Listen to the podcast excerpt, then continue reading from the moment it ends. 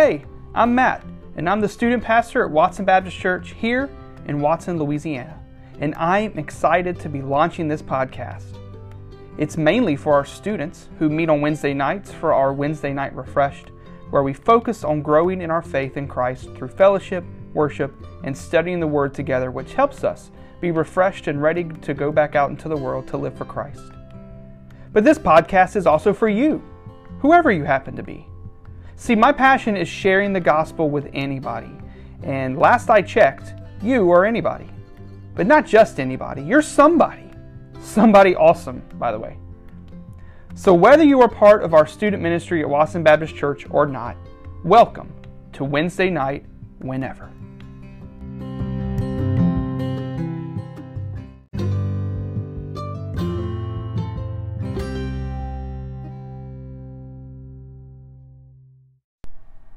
Hello, and welcome to Wednesday Night Whenever. I'm Matt. So glad you're listening in right now, whenever and wherever you happen to be. I really wanted to share with you before we leave for, for camp in just a couple of days what has been on my heart. You know, with all the busyness that is up ahead, the opportunities that we're all going to have to, to serve and grow in our faith, I wanted to just stop in and, and take a moment to look at what it means to serve God, what it means to truly serve and worship Him. And the key verse that we're going to be looking at today comes from the last book of the Old Testament, in the book of Malachi, chapter 1, verses 6 through 8. So you can go ahead and turn there. Malachi chapter 1, verses 6 through 8.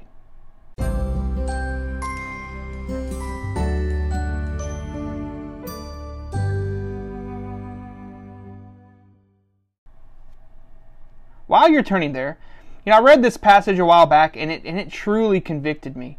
You know, this passage details God speaking through the prophet Malachi, and his words are for the priests, those whose job it was offering up the sacrifices for the people's sins to God, and they hadn't been doing a good job at it.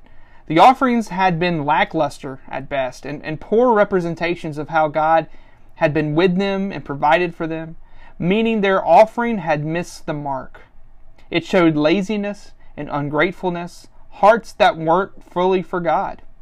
Let's read our passage together. If you have your Bible in front of you, Malachi chapter 1, verses 6 through 8. It says, A son honors his father, and a servant his master.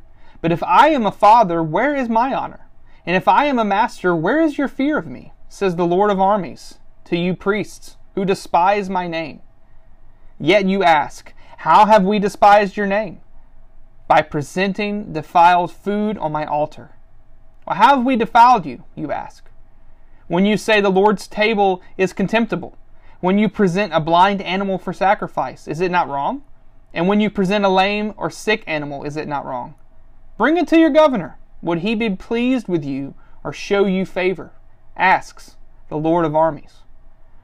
So God is speaking through his prophet here, his mouthpiece Malachi, and he tells the priest a father is shown honor by the son, and a master is shown honor by the servant. But what about me? I've provided for you. I've been with you. I am for you. So where is my honor?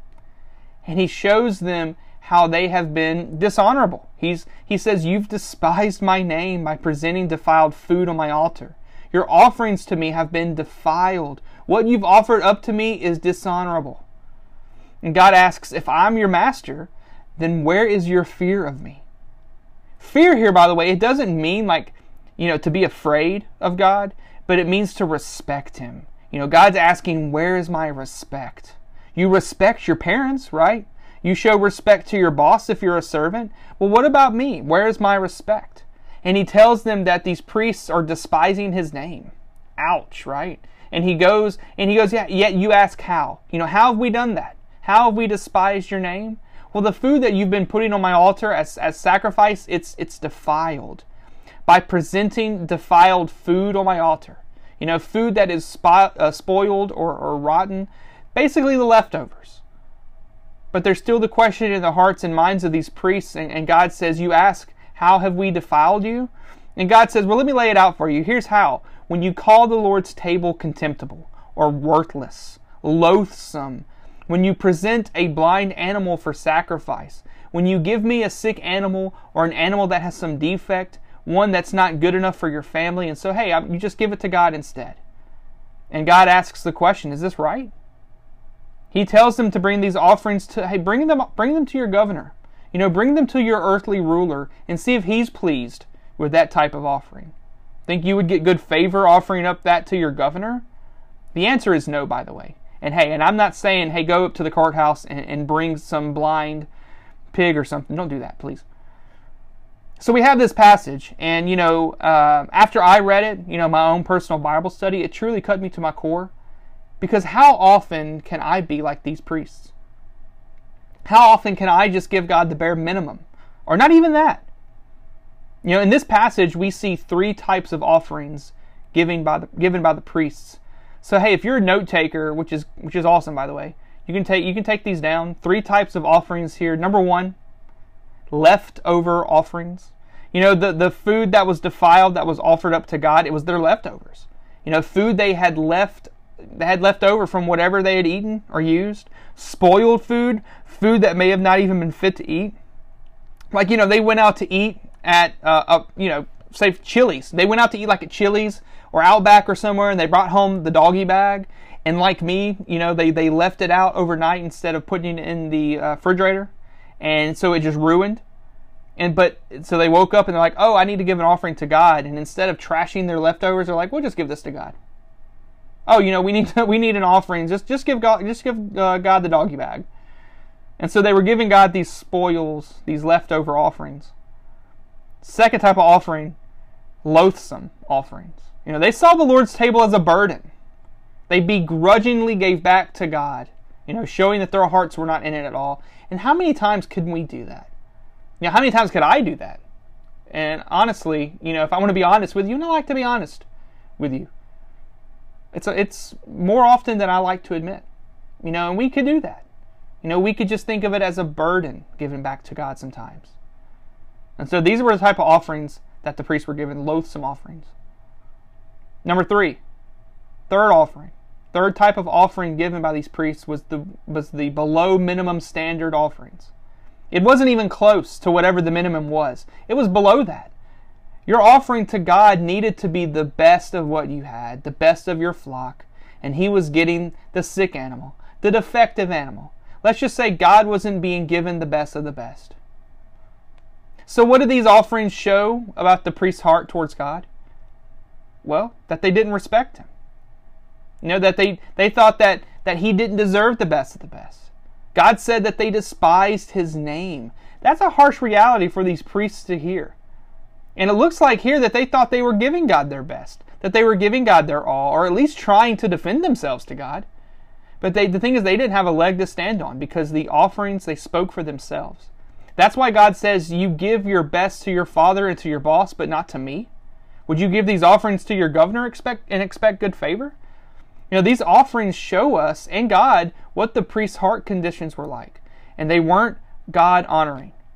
They may have thought that they were on some level, hey, you know, good, you know, hey, at least we're giving something. But the thing is, it wasn't up to God's standards. It solely missed the mark. And we can be the exact same way. I can be the exact same way, right? We, we can miss the mark completely. So so today, you know, let's let's get a bit personal, right? Let's get a bit raw here before God and honest with him and ourselves. You know, if if you know that you failed to give God all that he deserves, be honest with yourself right now. Just be honest, right? I know I was. Like I said, this convicted me to my to my to my heart, right? To my core. And I know it's not just me that, that feels that way. You know, we, we all do this, don't we? we? We solely miss the mark of giving God what he deserves. So what does he deserve? What does God, what does giving God what he deserves look like?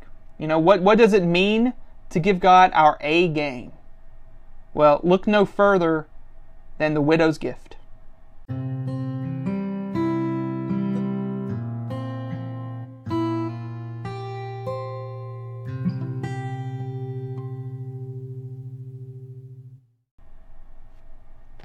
In Mark chapter 12, verses 41 through 44, says, Sitting across from the temple treasury, he, meaning Jesus, watched how the crowd dropped money into the treasury.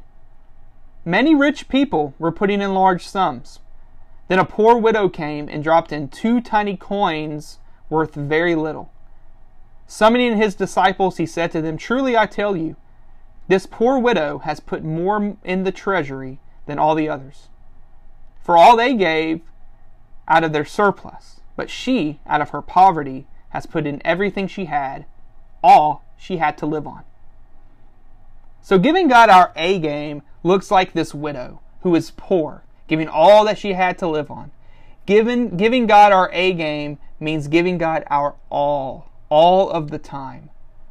The rich in this passage in this passage were just giving out of surplus. They're leftovers, right? But the poor widow gave everything she had to live on. The widow's willingness to give all she had represented better stewardship than the large gift of the rich who had retained abundant resources. So giving God our all means being good stewards, giving sacrificially. Usually when we talk about stewardship or when being a good steward is taught or preached about, money is usually the topic. But you know how we use and, and spend our money does show the conditions our heart our, our heart is in.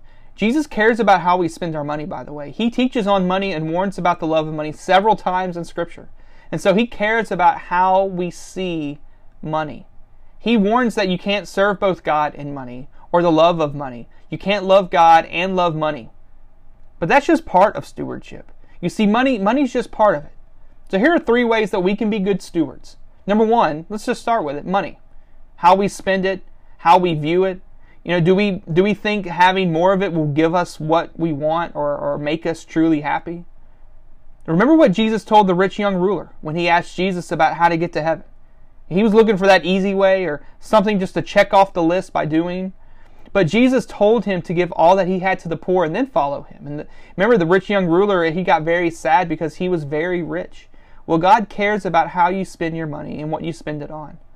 Those of you who may have jobs and make a profit, you know, you may need to take a look at what you what you make and maybe give back to God. You know, if you consider money a good thing, understand that it comes from God. James chapter 1 verse 17 says every good and perfect gift is from above, right? So being a good steward means giving back to God what he gives you. That includes your finances. Number 2. Second way to be a good steward is through our, through our gifts. He doesn't just bless us financially, but He blesses us with spiritual gifts, gifts of the Spirit. You know, we've discussed spiritual gifts before in our time on Wednesday nights. And we, you know, we see that, that God gives all different gifts to help grow the kingdom, to help lead uh, and, and grow the church.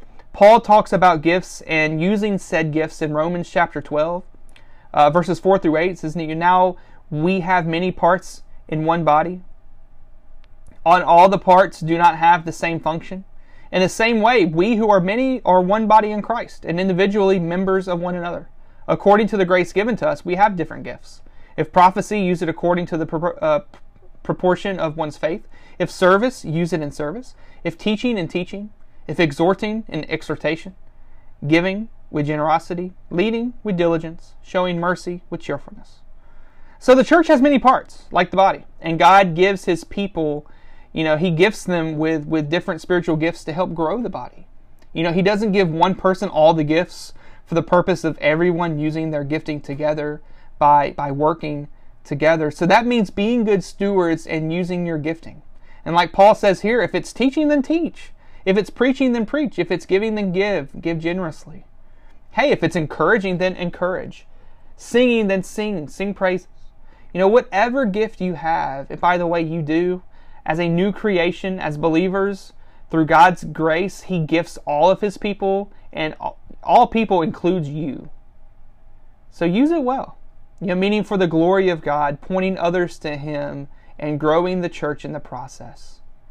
And doing it, Paul says here, leading with diligence, commitment, right? That means committing, showing mercy, and doing it cheerfully with a cheerful heart. So it's using those gifts for God because your heart is for God. Number three.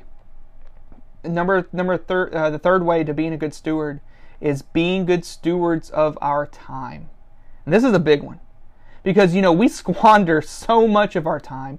I mean, how many of you have already finished, you know, the the whatever the new show is on Netflix or Disney Plus or whatever? You know, we binge watch TV shows. We spend loads of time, too much time on social media, on TikTok. Hey, are you a TikTok addict? Hey, you're in a safe place. You can admit it. But what, what about in the Word?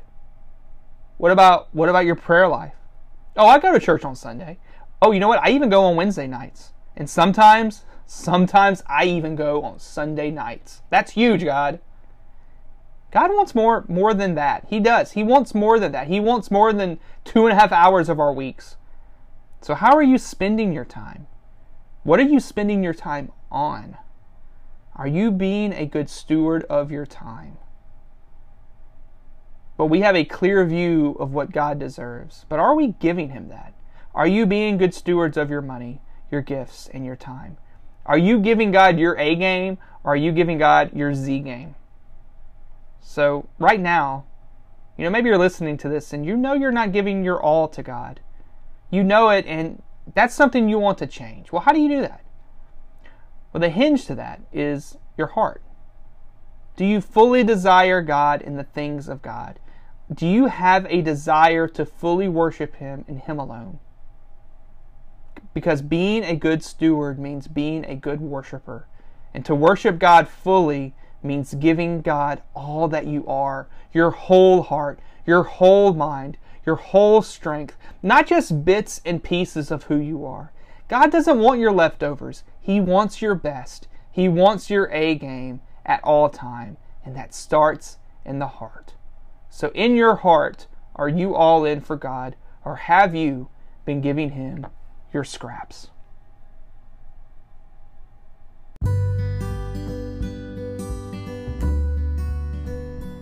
Hey, I just want to take a moment and thank you for listening.